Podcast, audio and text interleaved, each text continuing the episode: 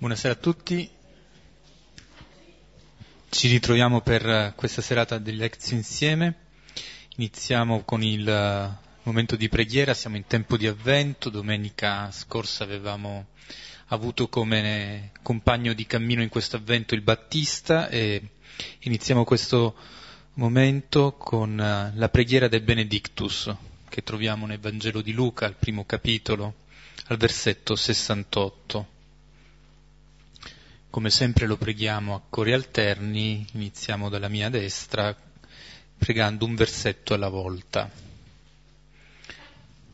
Luca capitolo 1, versetto 68. Nel nome del Padre, del Figlio e dello Spirito Santo.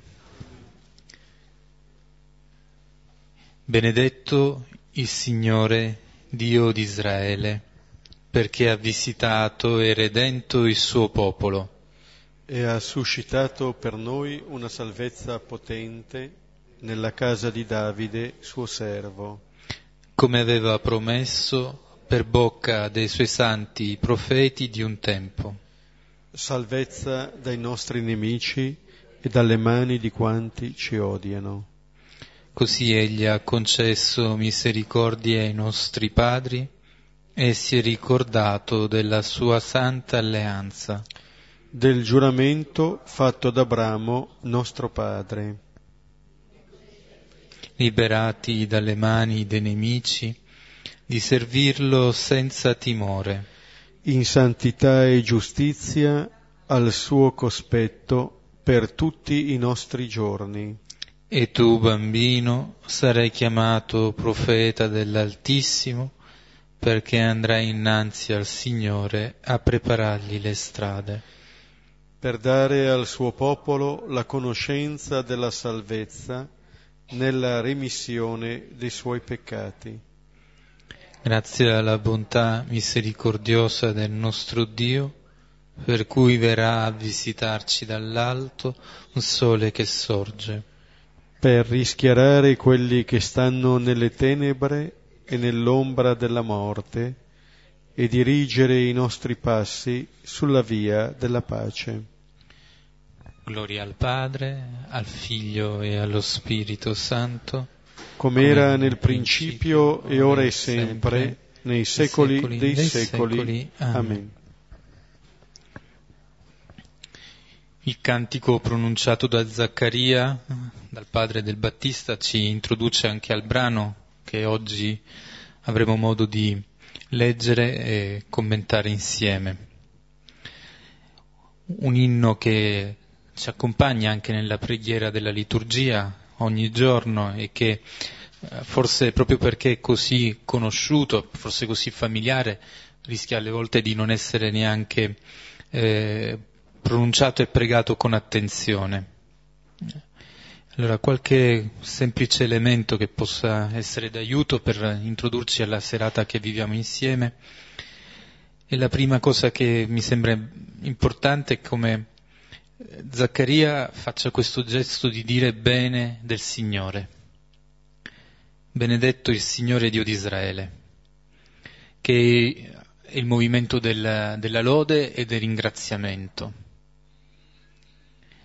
della gratitudine per quello che il Signore ha operato e ha operato in concreto nella vita di, Benede- di Zaccaria e di Elisabetta, questo dono di un figlio quando non era più possibile sperarlo. Però il ringraziamento di, di Zaccaria non è un ringraziamento personale. Se guardiamo il testo, lui continua a parlare di nostro, i nostri padri, il nostro padre Abramo. Il suo ringraziamento è un ringraziamento che è voce di tutta una comunità e di una comunità che è in relazione con Dio. È al nostro che punteggia tutto il salmo, i nostri nemici, i nostri padri, fa da contrappunto questo Dio che ha, un amore sviscerale per il suo popolo, questo Dio che invia i suoi profeti, che suscita una salvezza potente nella casa di Davide suo servo. C'è il nostro di una comunità e c'è questo suo che il Signore continua a ripetere e che dice il suo amore totale per il popolo, per Israele, per Zaccaria, per ciascuno di noi. Il suo amore totale. E, be- e Zaccaria benedice il Signore perché ha visitato e redento il suo popolo e ha suscitato una salvezza potente per noi. E sono due modi in fondo molto vicini per dire che questo Dio è un Dio che salva. Ed è il nome di Gesù. È un Dio che salva. E salva da quelli che sono i nemici, da quelle che sono le, le opposizioni che possiamo sperimentare, i nemici concreti. E per il tempo di, di Zaccaria questi nemici avevano il volto dei romani e degli altri popoli che potevano essere in lotta con, con Israele. E per noi i nemici possono avere volti diversi, ma non per questo meno presenti e meno uh, nella nostra vita che, che, che incidono, che, che pesano, che costituiscono una ferita. E quello che è fondamentale quindi è questa lode per un Dio che salva, che salva e la parola salvezza ritorna continuamente nel, nell'inno, che salva e che redime, che salva e che fa questa opera di misericordia. E possiamo forse immaginarci proprio questo popolo come Zaccaria, come Elisabetta, che potevano essere così prostrati da quello che stavano vivendo, da essere seduti, se non addirittura schiacciati. E quello che fa l'azione del Signore è quello di rimettere in piedi le persone, di tirarle fuori da lì, da dove si sono rifugiati per poter permettere loro di ri, ritrovare questa esperienza di, di vita. E la cosa forte e paradossale è che tutto questo poi viene annunciato da un bambino. Un bambino che ha il compito di preparare la strada del Signore e di andare innanzi. Quindi quanto c'è più di fragile di un bambino? Eppure a questo bambino viene dato questo compito, quello di annunciare la visita della luce che spezza le tenebre, le tenebre della morte. L'inno del Benedictus è quindi tutto un inno in cui eh, tutto si gioca e tutto si ruota, ruota intorno a questa relazione che, che è forte, che è intensa, in cui tutto si mette in gioco tra Dio e il suo popolo, tra noi che siamo salvati da Lui e nello stesso tempo questo Dio che mh, ha bisogno, ha bisogno di un bambino che annuncia la sua venuta, che prepara la strada. Questo Dio che è potente, che salva, ma non salva senza coinvolgere nella sua opera quelli che sono i suoi figli. Col Benedictus ci introduce al, al, brano di questa sera, un brano abbastanza lungo, Luca 7, 18 30, da 18 a 35. Col, eh, il Benedictus ci introduce eh, anche perché il brano di questa sera eh, verte appunto su un incontro a distanza tra Giovanni Battista, il bambino di cui parla qui eh, Zaccaria, suo figlio appunto, e Gesù. Questo capitolo settimo, che faceva seguito immediatamente al cosiddetto discorso della pianura, aveva eh, narrato finora l'incontro e quindi la, la guarigione del, mm, del servo del centurione, l'incontro a distanza appunto tra Gesù e il centurione, e poi, ed era il, il, brano dell'ultima volta che ci siamo incontrati, quello della risurrezione del figlio della vedova di Nain. Allora eh, è una parola quella della, del discorso della pianura che porta vita. abbiamo visto nell'incontro col, eh, per quanto riguarda il servo del centurione, il centurione chiede a Gesù che dica una parola e quella parola guarirà il servo. E poi, la volta scorsa, appunto nella risurrezione, Gesù che aveva parlato alla madre e poi al figlio morto. Questa parola di Gesù che riusciva a far ritornare la vita laddove vita non c'era più il servo del centurione era malato, era vicino alla fine, il figlio di questa donna era morto, eh? la parola di Gesù lo risuscita. E adesso eh, vediamo un po' questo movimento eh, di Gesù, quello che abbiamo visto finora, della sua parola e dei gesti che compie, eh, che frutto danno nel precursore. Colui che appunto è stato inviato a preparare la via, adesso esamina un po' quanto è avvenuto attraverso una domanda che consegna ai suoi discepoli. Ascoltiamo il brano. E riferirono a Giovanni i suoi discepoli su tutte queste cose. E convocati due dei suoi discepoli, Giovanni li inviò verso il Signore dicendo, Sei tu colui che viene oppure attendiamo un altro? Ora, recatisi presso di lui, quegli uomini dissero, Giovanni il Battista ci mandò verso di te dicendo, sei tu colui che viene oppure attendiamo un altro? In quell'ora curò molti da malattie e flagelli e spiriti cattivi, e a molti ciechi fece grazia di vedere. E rispondendo disse loro, Andate, riferite a Giovanni quanto vedeste e udiste. Ciechi vedono, zoppi camminano, lebrosi sono mondati, anche sordi odono, morti sono destati, ai poveri è annunziata la buona notizia. E beato è chi non si scandalizzerà di me. Ora, allontanatesi i messaggeri, angeli di Giovanni, cominciò a dire alle folle su Giovanni. Che usciste a osservare nel deserto?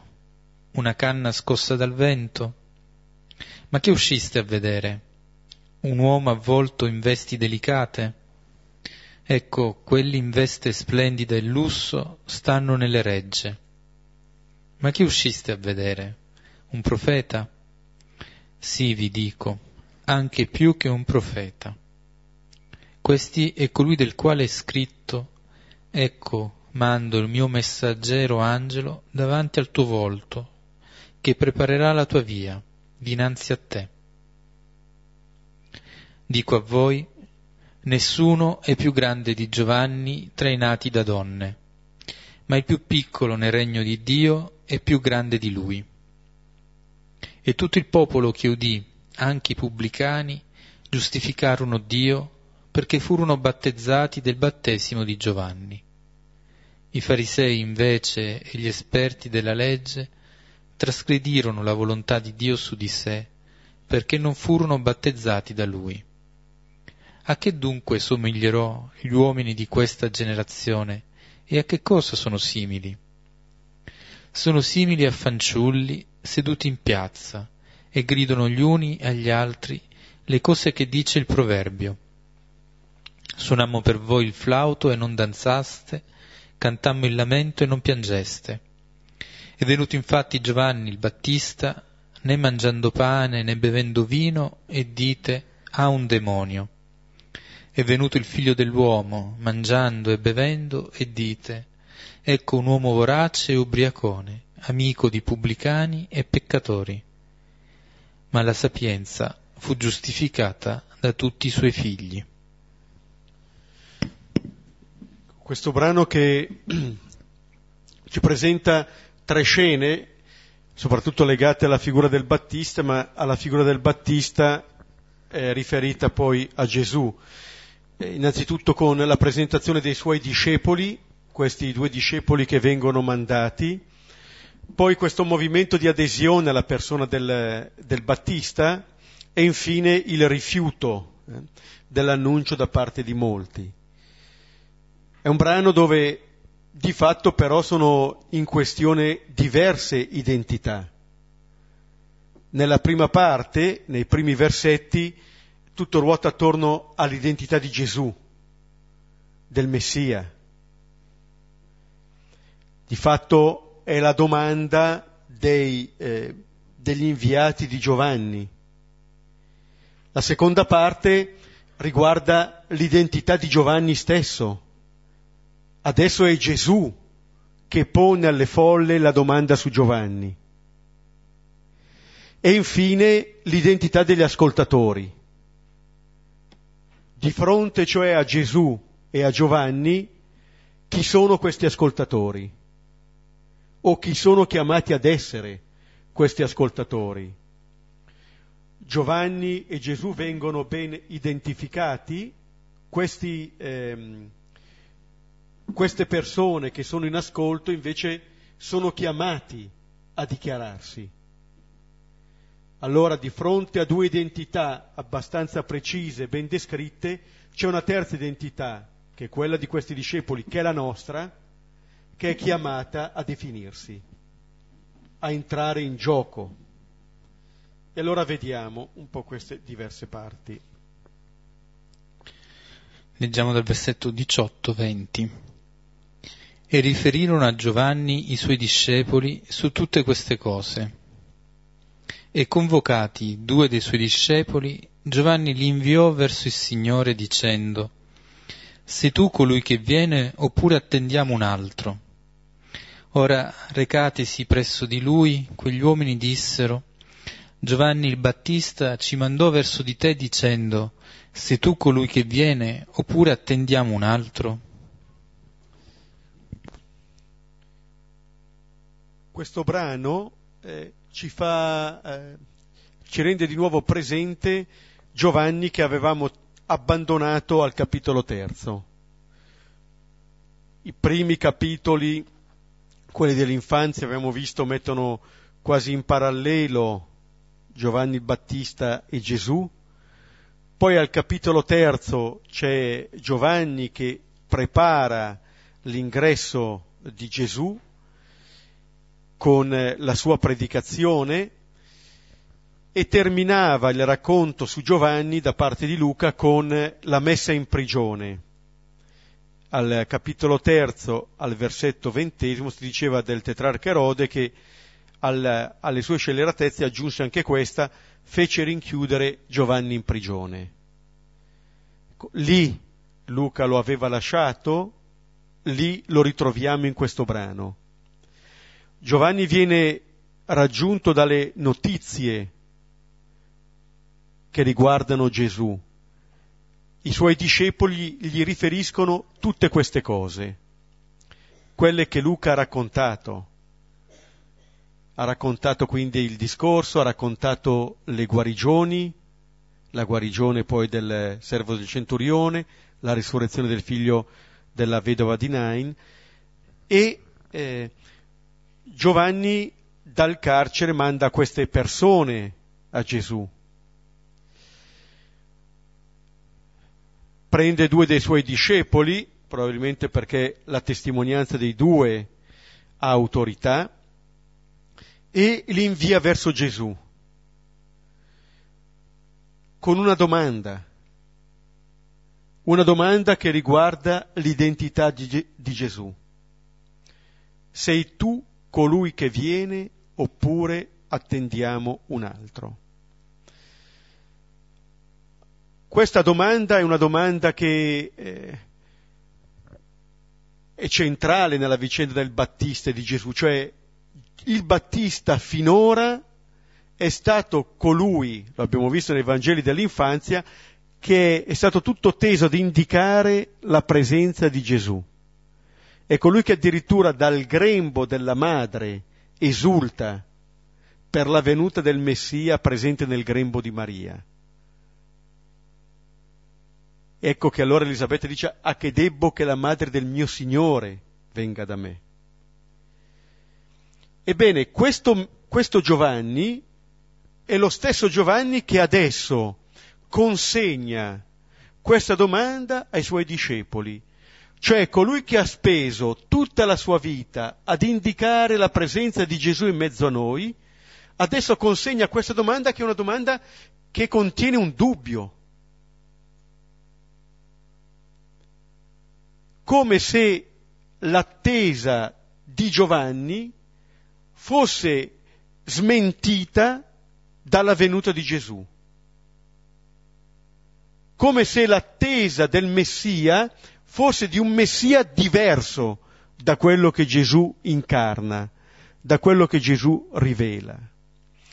Però prima ancora di vedere questo, una cosa che colpisce è che anche dal carcere Giovanni attende.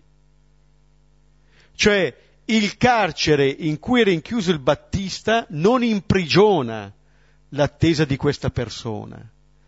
Anche in quella situazione apparentemente priva di libertà, anche in quella situazione Giovanni attende.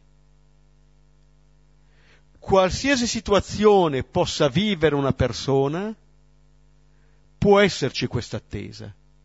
Al fondo c'è questa attesa. E Giovanni invia, prima convoca, li chiama a sé, e poi invia eh, questi discepoli verso il Signore con questa domanda. Mettendoci nei panni di questi due discepoli, quello che questi due scoprono è che il loro maestro consegna loro una domanda in cui sono presenti dei dubbi. Sei tu oppure dobbiamo attenderne un altro? Cioè ci può essere un'attesa di Gesù che va purificata. Se andate a riprendere il capitolo terzo, eh, dal versetto 4 in avanti, vediamo tipo di, quale tipo di attesa ha il Battista nei confronti del Messia. Abbiamo pregato anche adesso col Benedictus, andrà innanzi al Signore a preparargli le strade. Però dicendo che, eh, chiedendo a Gesù se è lui oppure bisogna aspettarne un altro, vuol dire che Giovanni non è così sicuro. Ma quello che fa Giovanni è che questa sua difficoltà non la tiene per sé, ma la consegna a Gesù attraverso questi discepoli, dicendo anche che ciò che si attende non è una salvezza generica, è un salvatore, è una persona, sei tu. Quello che avevamo ascoltato anche al capitolo secondo, che sentiremo appunto nel tempo di Natale. Oggi vi è nato nella città di Davide un salvatore. Cioè Giovanni e noi con lui attendiamo un Salvatore, attendiamo una persona, non attendiamo chissà quale verità, chissà quale segreto. E dice Giovanni, sei tu colui che viene. Quello è il termine per indicare il Salvatore, per indicare il Messia, è colui che viene, e allora Giovanni non ha paura di rivolgere questa domanda a Gesù. Non ha paura di far emergere quelle che sono le sue difficoltà, le sue resistenze. La domanda di Giovanni fa tremare i polsi, perché ha investito tutta la sua vita in questo. Sta pagando di persona per questo. È in carcere per questo non uscirà da quel carcere. Eppure presenta questa difficoltà a Gesù dicendo anche nel contempo che comunque l'attesa sarà, ci sarà sempre. Se non sei tu, dici chi è perché noi lo attenderemo. Sei tu oppure attendiamo un altro? È forte Giovanni questa attesa. E questi versetti ci dicono anche che Giovanni è colui che è teso verso qualcuno. Ricordate al capitolo terzo, la folla che si chiede, si domandava in cuor suo se non era lui il Cristo, se non era lui il Messia, se non era lui l'unto. Invece Giovanni no, Giovanni è colui che attende il Messia, che dicendo questa frase, consegnando questa frase ai suoi discepoli, dice che sono chiamati ad attendere questo Messia, anche se non sanno bene, è un po' il precursore che a un certo momento si volge indietro e chiede ma sei tu o no? Vuol dire che ci portiamo dentro delle attese che vanno purificate. Vuol dire che la nostra idea di Messia va confrontata e va purificata con ciò che Gesù ci rivela. Non possiamo pretendere di sapere chi è il Cristo senza accogliere Gesù, l'unica via per conoscerlo.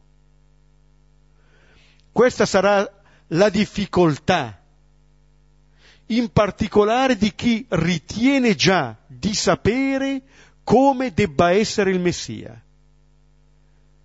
Qui è la difficoltà del Battista, sarà la difficoltà di Pietro, in vari momenti, verso, secondo Marco, anche eh, quando dirà tu sei il Cristo, però avendo di questo Messia un'idea completamente opposta a quella di Gesù, ad avere un'idea diversa perfino nel cenacolo, quando questo Gesù gli vorrà lavare i piedi. Cioè se io attendo questo Messia come colui che fa giustizia, come colui che in un colpo magico cambia tutto, allora non sarà Gesù quel Messia. L'obiezione di Giovanni, del Battista, qual è? È quella che dice, ma come fai a essere tu il Messia se le cose vanno ancora così? È come quella storia che, a cui una persona dice è arrivato il Messia, apre la finestra, guarda la realtà e dice no, non è arrivato, perché le cose stanno andando ancora come prima perché non è cambiato niente. E fondamentalmente perché questo Messia non ha ancora cambiato me. Perché se sono un po' onesto vedo che anch'io non sono ancora cambiato. E allora chi è questo Gesù? Come può dire di essere il Messia? Se niente ancora intorno cambia. In questo modo Giovanni dà voce alle tante obiezioni che ci possono essere, ma quello che lui fa è che non mormora, dice chiaramente, esplicita quella che è la sua difficoltà e rivolge questa domanda indirettamente tramite ovviamente quei discepoli a Gesù con questa domanda appunto li manda.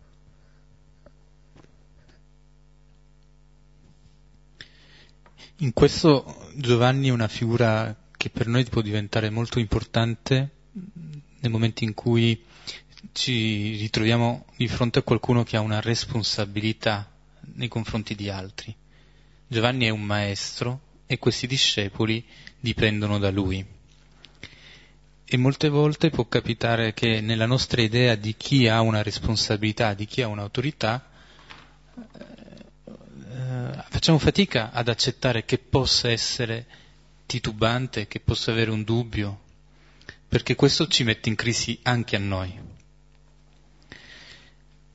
Beppe diceva che Giovanni può fare questa domanda e può farla rivolta a Gesù perché c'è un'autenticità profonda. Lui ha investito tutta la sua vita in questa attesa e paga con la sua vita questo annuncio di attesa. E allora se c'è questa coerenza, questa autenticità, allora anche poter rivelare quelli che sono i punti di fragilità, le incertezze, non diventa un modo in cui viene minata la mia autorevolezza, anzi, tutt'altro, perché nel condividere anche questo aiuto chi e affidato in qualche modo la mia responsabilità, che io sia un genitore, che io sia un insegnante, che, che abbia un'altra funzione di questo tipo eh, formativo, a poter riconoscere che ci sono dei frangenti in cui non ci sono certezze, ma ci sono dubbi e quello che guida la nostra vita può essere confrontato a questi dubbi. Come fa Giovanni, ecco, è formulare a chi può dare una risposta una domanda chiara, poter arrivare a tirar fuori la propria voce.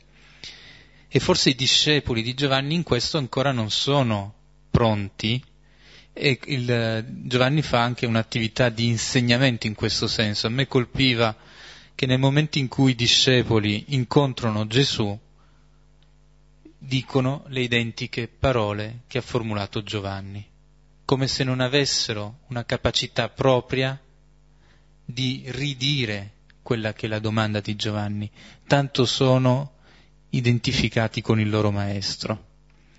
Ma il vero maestro, colui che, che può essere un vero pedagogo, è quello che aiuta una persona ad uscire dal proprio cono d'ombra e poter trovare la propria voce e la propria via.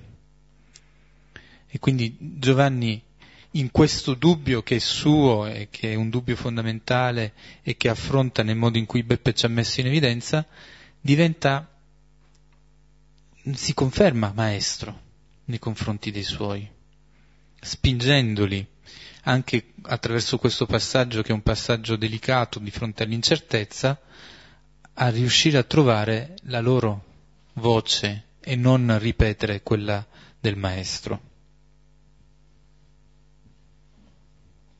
Continuiamo nella, nella lettura del brano.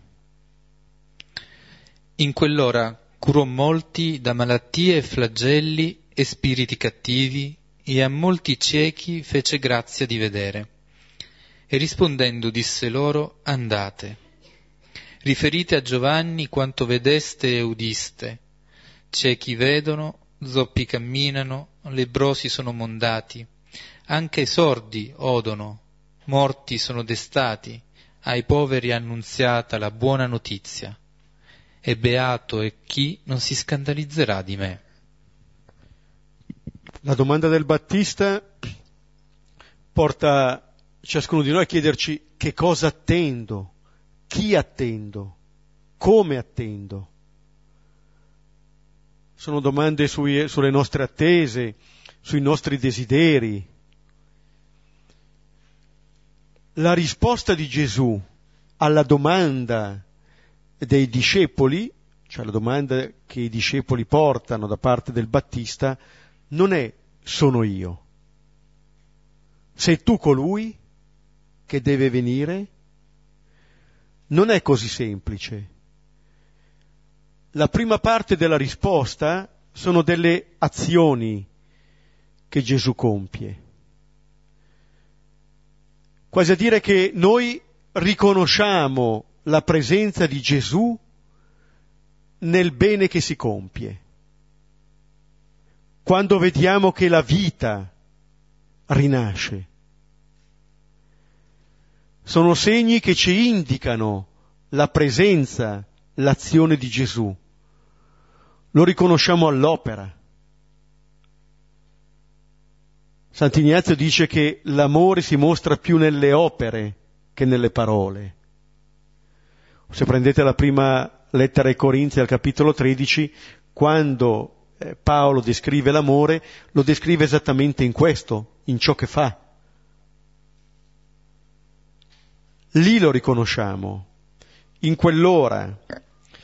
E i, i gesti che Gesù compie, eh, così come ne darà subito dopo la spiegazione ai discepoli, sono quei gesti che riportano vita che già Luca aveva riportato nel discorso nella sinagoga di Nazareth al capitolo quarto e che adesso qui vengono narrati ancora. Là era una citazione di, del capitolo 61 di Isaia. Il segno della presenza di Gesù, della sua azione, è la vita che viene riportata. la vita che continua. Questo è il segnale del Signore all'opera. Così noi possiamo riconoscerlo.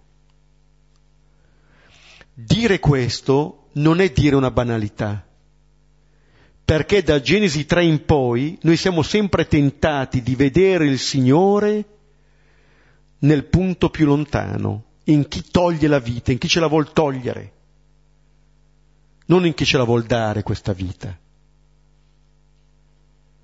Invece Gesù si mostra come colui che porta a compimento l'opera della creazione, facendo ritornare la vita lì dove questa vita manca.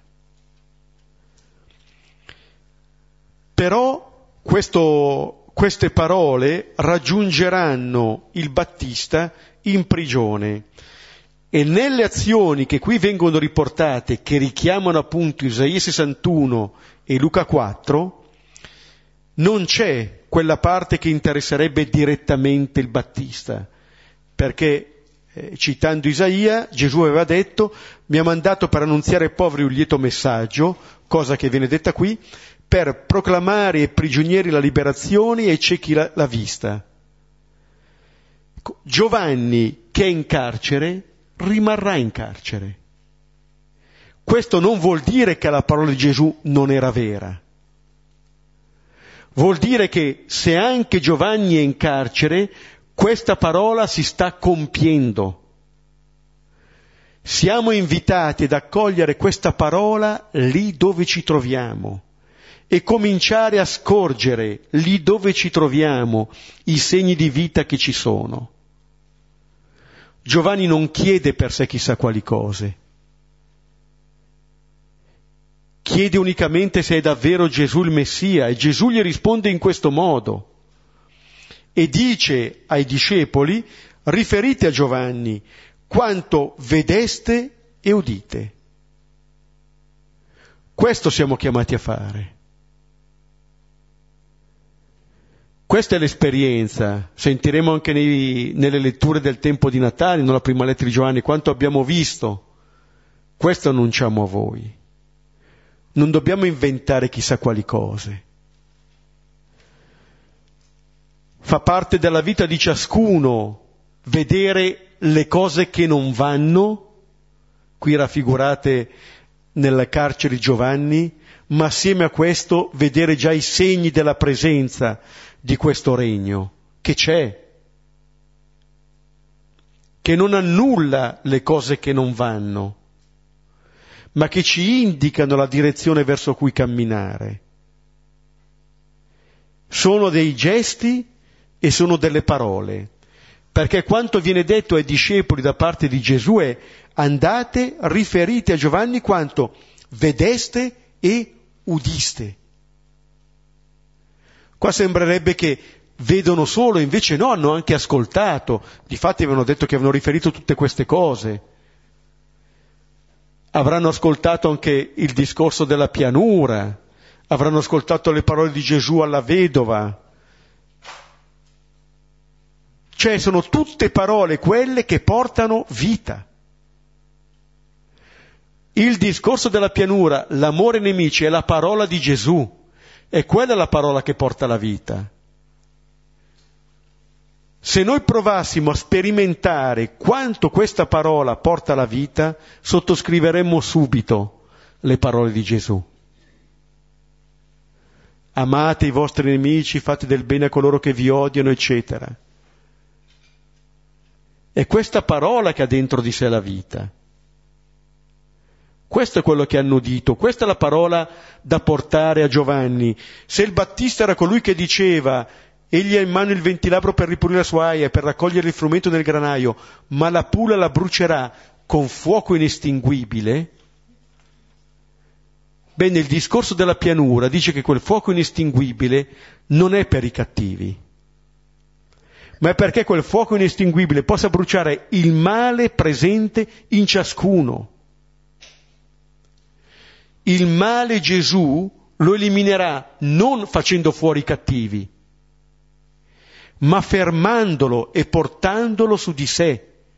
Questo è il Messia che Gesù rivela. un Messia che ha compassione dei suoi,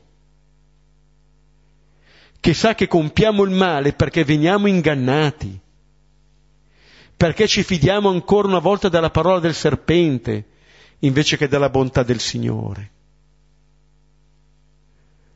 La parola da udire, la parola di Gesù, è quella parola che ci cambia il cuore. Tanto che l'ultimo segno che Gesù narra ai suoi, ai poveri è annunziata la buona notizia. Sembrerebbe, beh, fin quando i ciechi vedono, fin quando gli zoppi camminano, allora sì, ma ai poveri è annunciato la buona notizia, cos'è? E invece no, questo è il segno centrale che dà il senso a tutti gli altri segni, perché ci rivela non solo che Gesù è Messia, ma ci rivela soprattutto la novità del suo essere Messia rispetto a tutte le attese. La buona notizia, il Vangelo, è rivolto ai poveri, è rivolto a chi non conta, ma del resto era così dall'annuncio dai pastori da lì si comincia, lì c'è l'annuncio. E siccome Gesù ne è consapevole, ecco allora una beatitudine. Beato chi? Chi non si scandalizzerà di me. Di fronte alla domanda del Battista, che verteva appunto sull'identità di Gesù, Gesù risponde sottolineando la propria identità, sapendo che lui può diventare motivo di scandalo di inciampo nella sequela. Perché se io attendo un altro Messia, se penso di sapere già come deve essere il Messia, chi è Dio, cosa deve fare Dio, il rischio sarà che la rivelazione che Dio fa di se stesso mi farà inciampare. E invece Gesù proclama che è beato chi non si scandalizza. Così come al capitolo precedente aveva detto beati i poveri, beati voi che avete fame, beati voi che ora piangete, beati voi quando gli uomini vi odieranno e quando vi metteranno al bando, beato chi non si scandalizza di me. Cioè, nella misura in cui accolgo questa parola di Gesù, sperimento questa beatitudine. Lo scandalo del Battista non è lontano dallo scandalo che i cristiani sperimenteranno con la croce di Gesù. Non è lontano dallo scandalo che Tommaso sperimenterà nel Vangelo di Giovanni, quando dirà se non vedo, se non metto le mie mani nel segno dei chiodi, non crederò. Perché quello che crea o può creare scandalo è esattamente avere già in mente un tipo di Messia e invece qui Gesù lo dice. Questa sarà la beatitudine. Quello di chi non si scandalizza. Pietro e gli altri sperimenteranno questo, eh, questo inciampo anche loro. Penseranno già che Dio deve fare delle cose, non deve farne altre, deve dire delle cose, non deve dirne altre, e su quello che hanno in testa loro verificheranno Gesù invece di accogliere questo Gesù, di accoglierlo così com'è.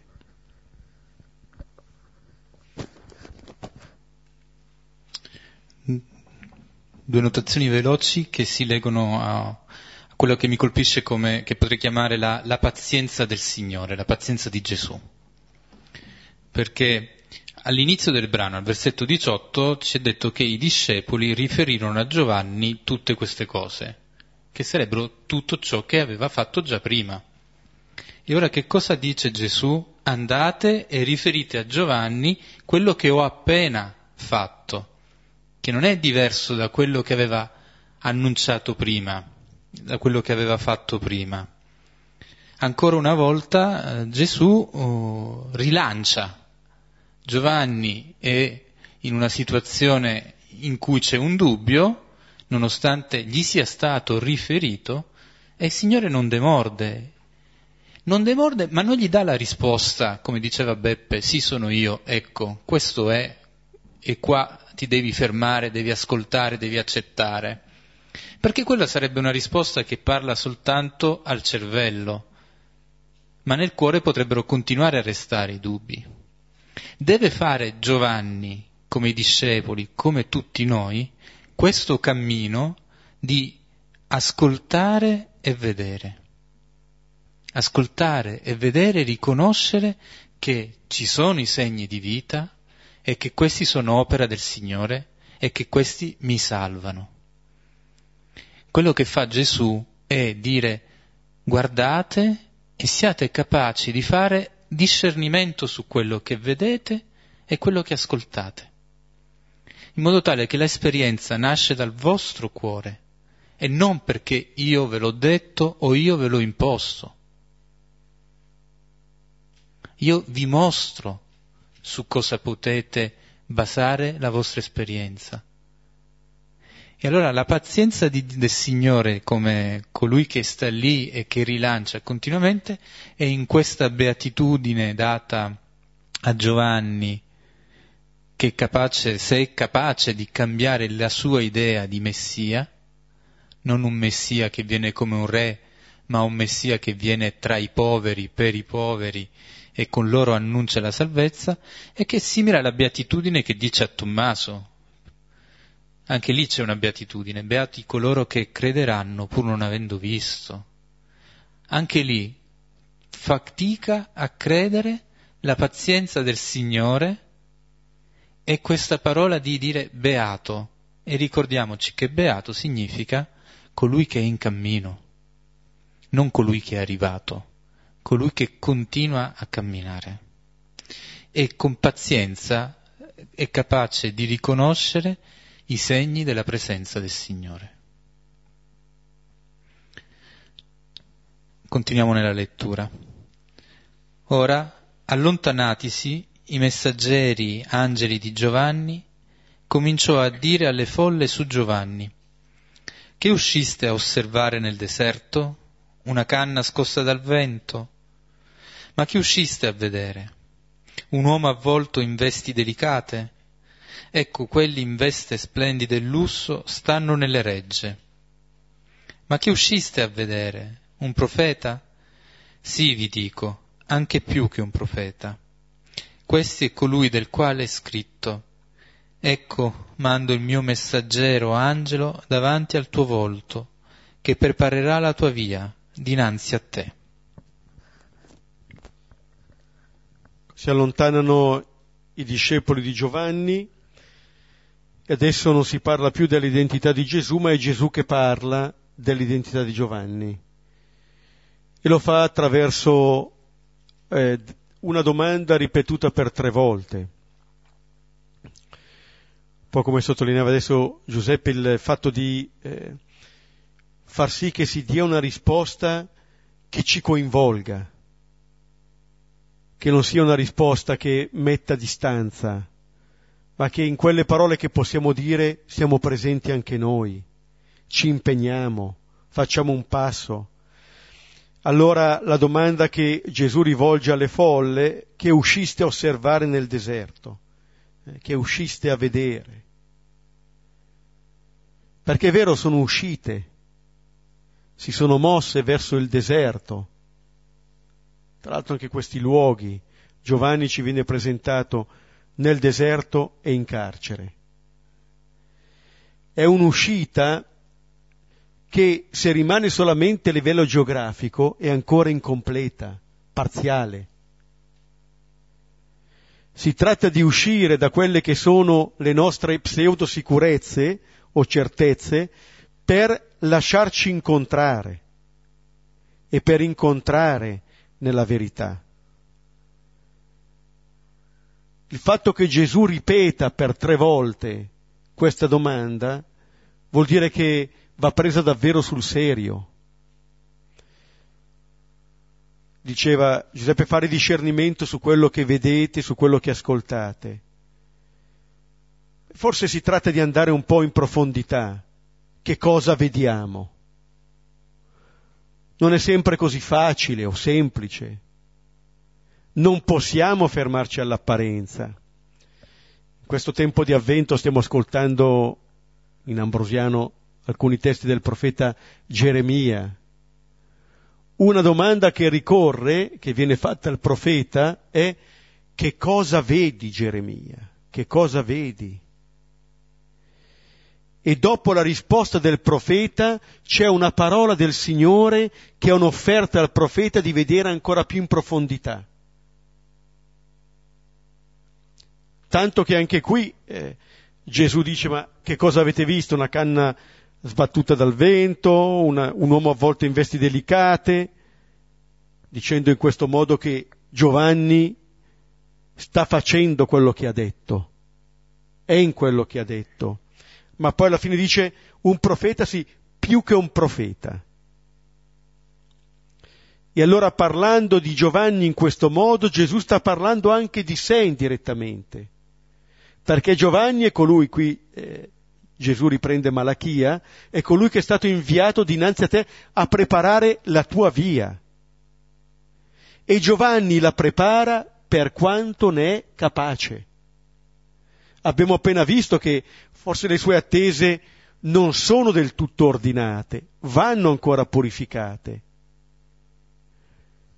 Però è il modo con cui Giovanni prepara questa via ed è il modo con cui Gesù riconosce anche la bontà di Giovanni. Perché Giovanni possa preparare la strada non deve essere perfetto come intendiamo noi. Gesù ha consegnato il suo messaggio a persone ancora in cammino, senza paura, ma del resto Gesù si è consegnato a persone che erano in cammino e continua a consegnarsi. Questo ci dice che questa consegna non deriva dal merito di colui che accoglie, ma dalla bontà di colui che si consegna.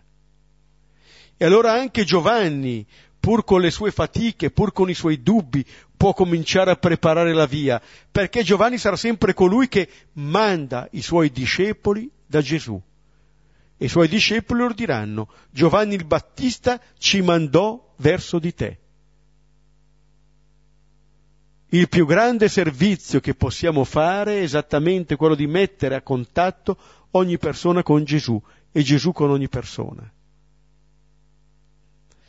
Allora, eh, rivelando che Giovanni è più di un profeta, Gesù invita queste persone ad andare in profondità al loro sguardo e anche alle loro domande, che usciste a vedere? Cioè andate fino in fondo al vostro desiderio, che cosa vi siete mossi a fare? Chi è che volete incontrare?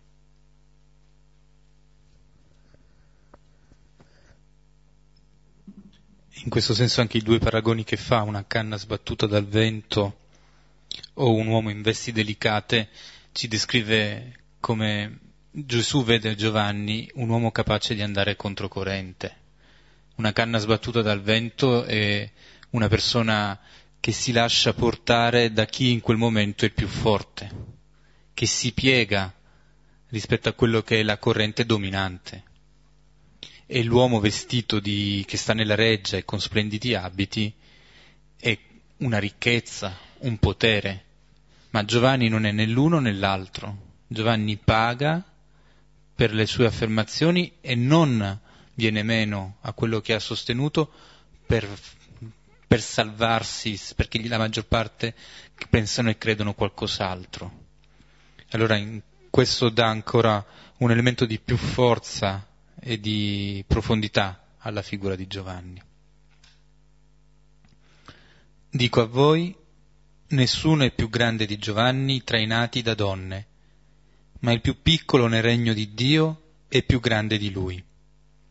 E tutto il popolo che udì, anche i pubblicani, giustificarono Dio, perché furono battezzati del battesimo di Giovanni. I farisei, invece, e gli esperti della legge trasgredirono la volontà di Dio su di sé, perché non furono battezzati da lui. Ecco, Gesù continua sulla identità di Giovanni e dopo aver detto che era più grande, più di un profeta, adesso dice che nessuno tra i nati di donna è più grande di Giovanni. Sappiamo che nonostante questa affermazione di Gesù, soprattutto i discepoli, continueranno a discutere su chi sia il più grande. Capitolo 9, capitolo 22, era la discussione che a quell'epoca, adesso no, a quell'epoca era la, il tema dominante nel collegio apostolico. Eh? Chi è più grande? Chi conta di più? Chi conta di più? Ecco, Gesù dice Giovanni il Battista è il più grande.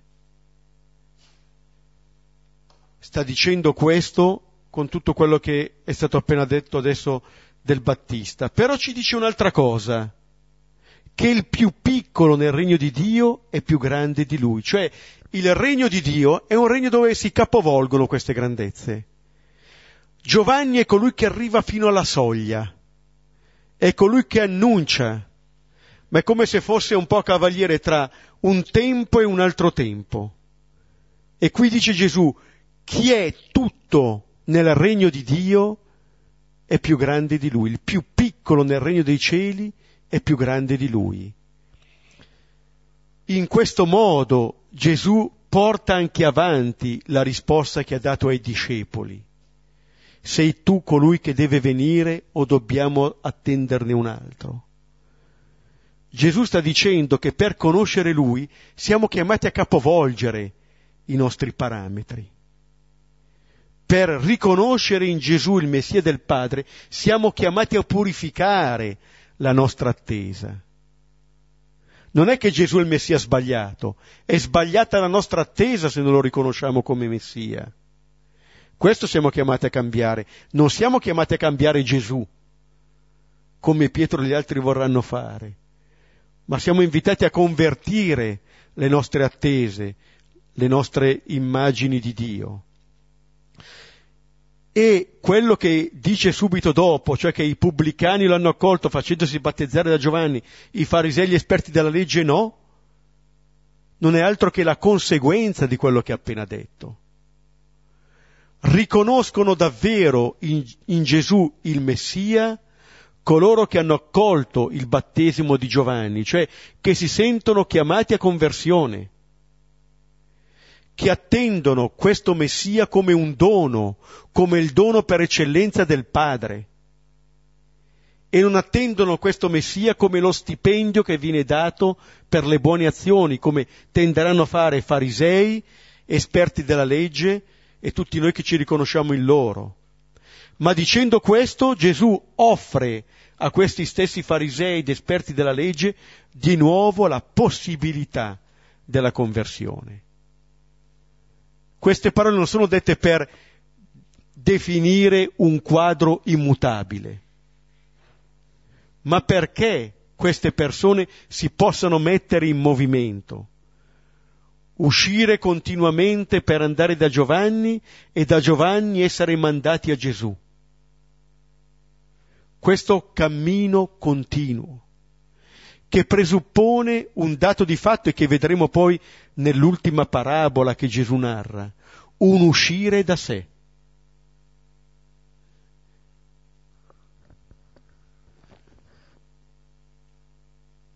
E allora leggiamo l'ultima parabola. A che dunque somiglierò gli uomini di questa generazione e a che cosa sono simili? Sono simili a fanciulli seduti in piazza e gridano gli uni agli altri le cose che dice il proverbio. Suonammo per voi il flauto e non danzaste, cantammo il lamento e non piangeste.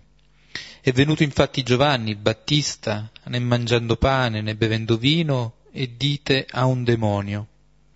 È venuto il figlio dell'uomo, mangiando e bevendo, e dite, ecco un uomo vorace e ubriacone, amico di pubblicani e peccatori.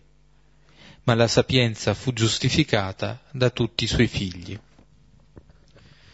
Ecco allora coloro che non vogliono muoversi, che rimangono fermi, gli uomini di questa generazione, è la generazione a cui Gesù si rivolge, a quel tempo quelli che aveva di fronte, in questo tempo noi che ascoltiamo questa parola, per ogni generazione, con il rischio di assomigliare a questi bambini che non si smuovono, sembrano proprio delle persone infelici, a cui non va bene niente.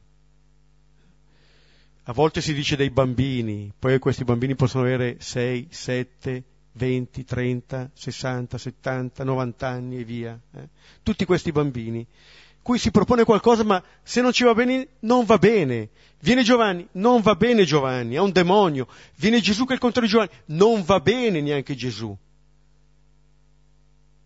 Cioè, i motivi per non muoverci possono essere infiniti. Sembra che il gioco di questi bambini non sia altro che quello di contrastare il gioco.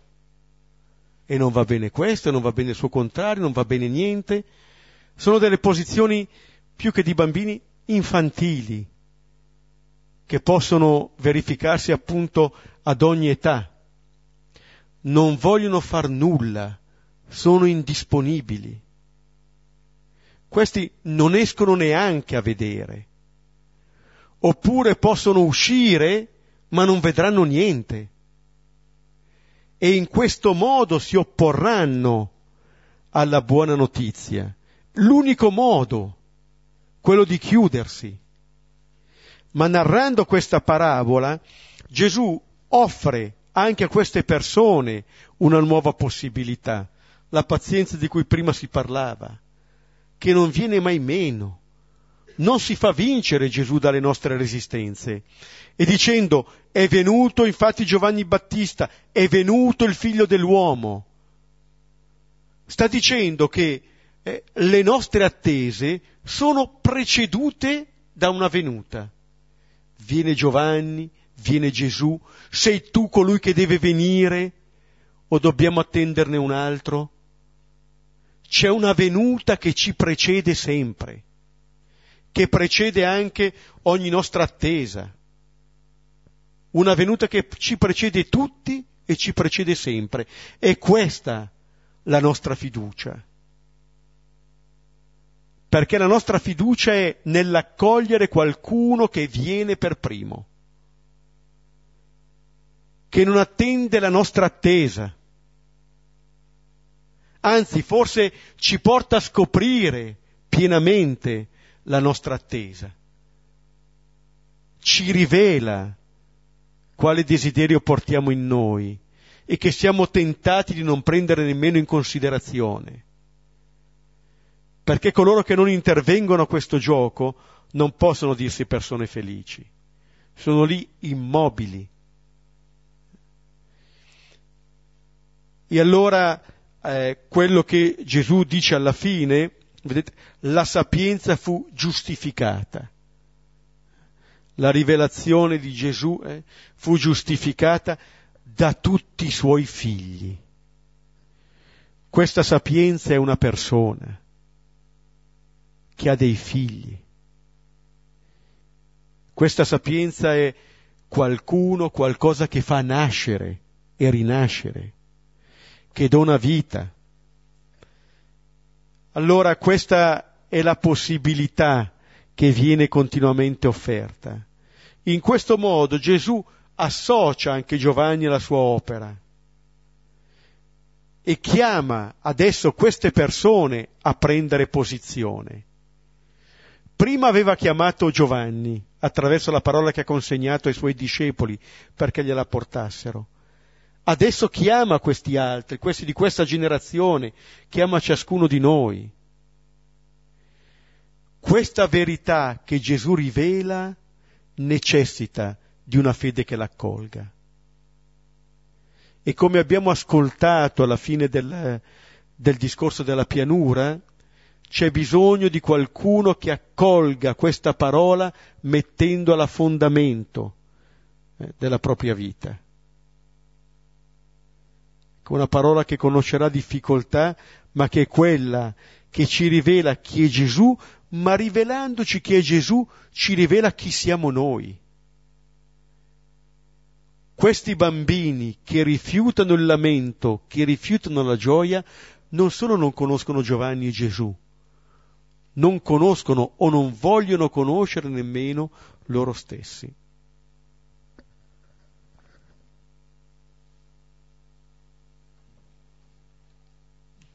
Solo un amico di pubblicani e peccatori è il modo in cui viene giudicato Gesù.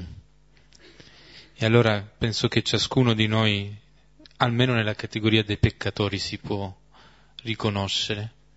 E quello che era il giudizio che viene lanciato per squalificare Gesù diventa per noi il, il nome della misericordia, il nome di questo Signore che ci ha promesso che il più piccolo nel regno di Dio è più grande del Battista. Amico di pubblicani e peccatori voleva essere un modo per squalificarlo e quello che eh, nella logica del mondo è lo squalificare un altro, nella logica del Vangelo diventa invece titolo di, di onore.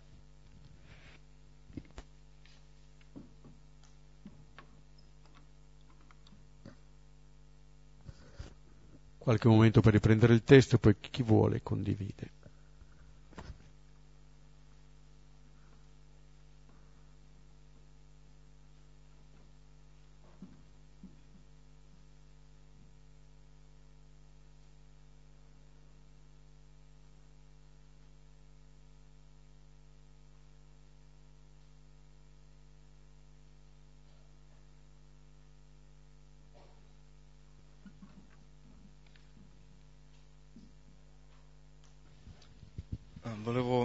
Solo dire che a me ha colpito molto la domanda di Giovanni,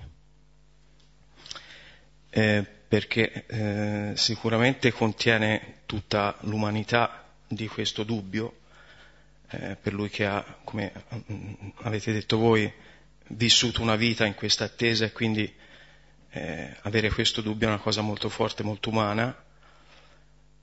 quindi questa domanda è piaciuta molto a me perché riflettendoci eh, rileggendola ci vedo anche la risposta perché, perché nel momento in cui lui fa questa domanda rimette anche a chi la riceve tutta la sua fiducia perché gli sta chiedendo dimmi te se sei proprio te o se addirittura dobbiamo aspettare qualcun altro. E quindi eh, trovo che lui rimette tutta la sua fiducia in questa persona quindi è come se già le dicesse sei te quello che mi devi dire questa, questa risposta, per cui in qualche modo ci vedo già, pur nel dubbio, la consapevolezza che lui sa, che è proprio lui che gli dare questa risposta.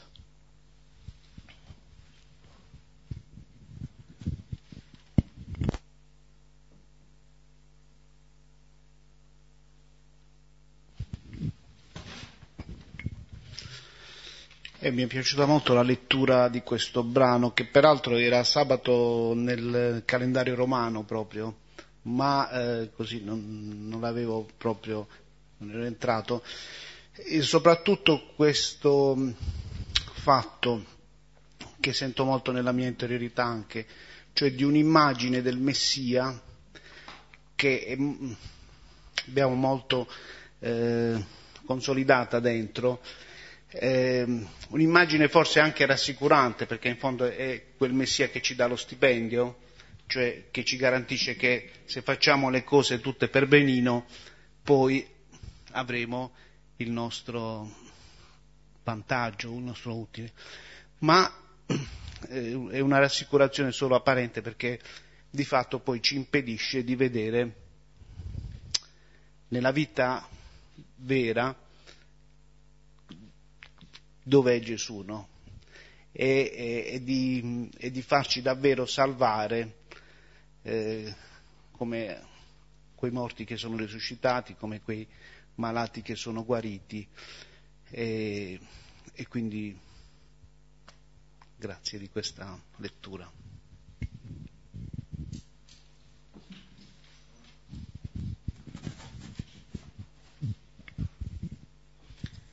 Ma io invece mh, mm, mi sono messa un po' nei panni di Giovanni, di, sì, di Giovanni Battista e, mh, mm, ed è vero che ci sono certe situazioni che uno vive di, vabbè, di prigione, tra virgolette, in cui dici ma mm, ma sei veramente tu? Perché certe volte mm, il Signore ti parla anche attraverso dei momenti bui della vita, no? E ci sono certe situazioni in cui non sai se è lui che parla o qualcun altro, quindi ehm, forse hai bisogno proprio anche di, qual- di qualcuno che, mm, eh, che ti aiuti, no? Come Giovanni è stato aiutato dai suoi discepoli, è andato da Gesù a dire eh, se era veramente lui e veramente hai bisogno di dire a qualcuno, ma cioè aiutatemi a capire se in questo momento di difficoltà è veramente lui o è un altro, cioè la capacità di discernimento in certi momenti non è semplice, no? Quindi eh, capisco Giovanni Battista in questa cosa.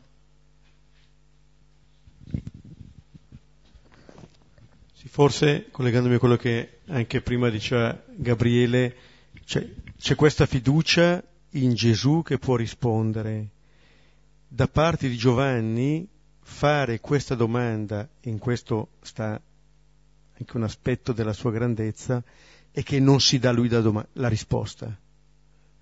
Cioè Giovanni è uno che non dà l'ultima parola,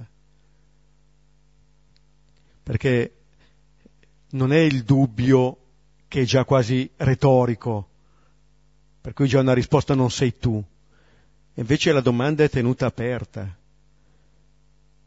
Giovanni dice quelle cose lasciando lo spazio per la risposta. La risposta che dà Gesù non è la risposta immediata, puntuale. È una domanda, è una risposta che chiederà il coinvolgimento di Giovanni a sua volta. Però il fatto già di non darsi, di non dare lui la risposta, di non avere l'ultima parola non è poco.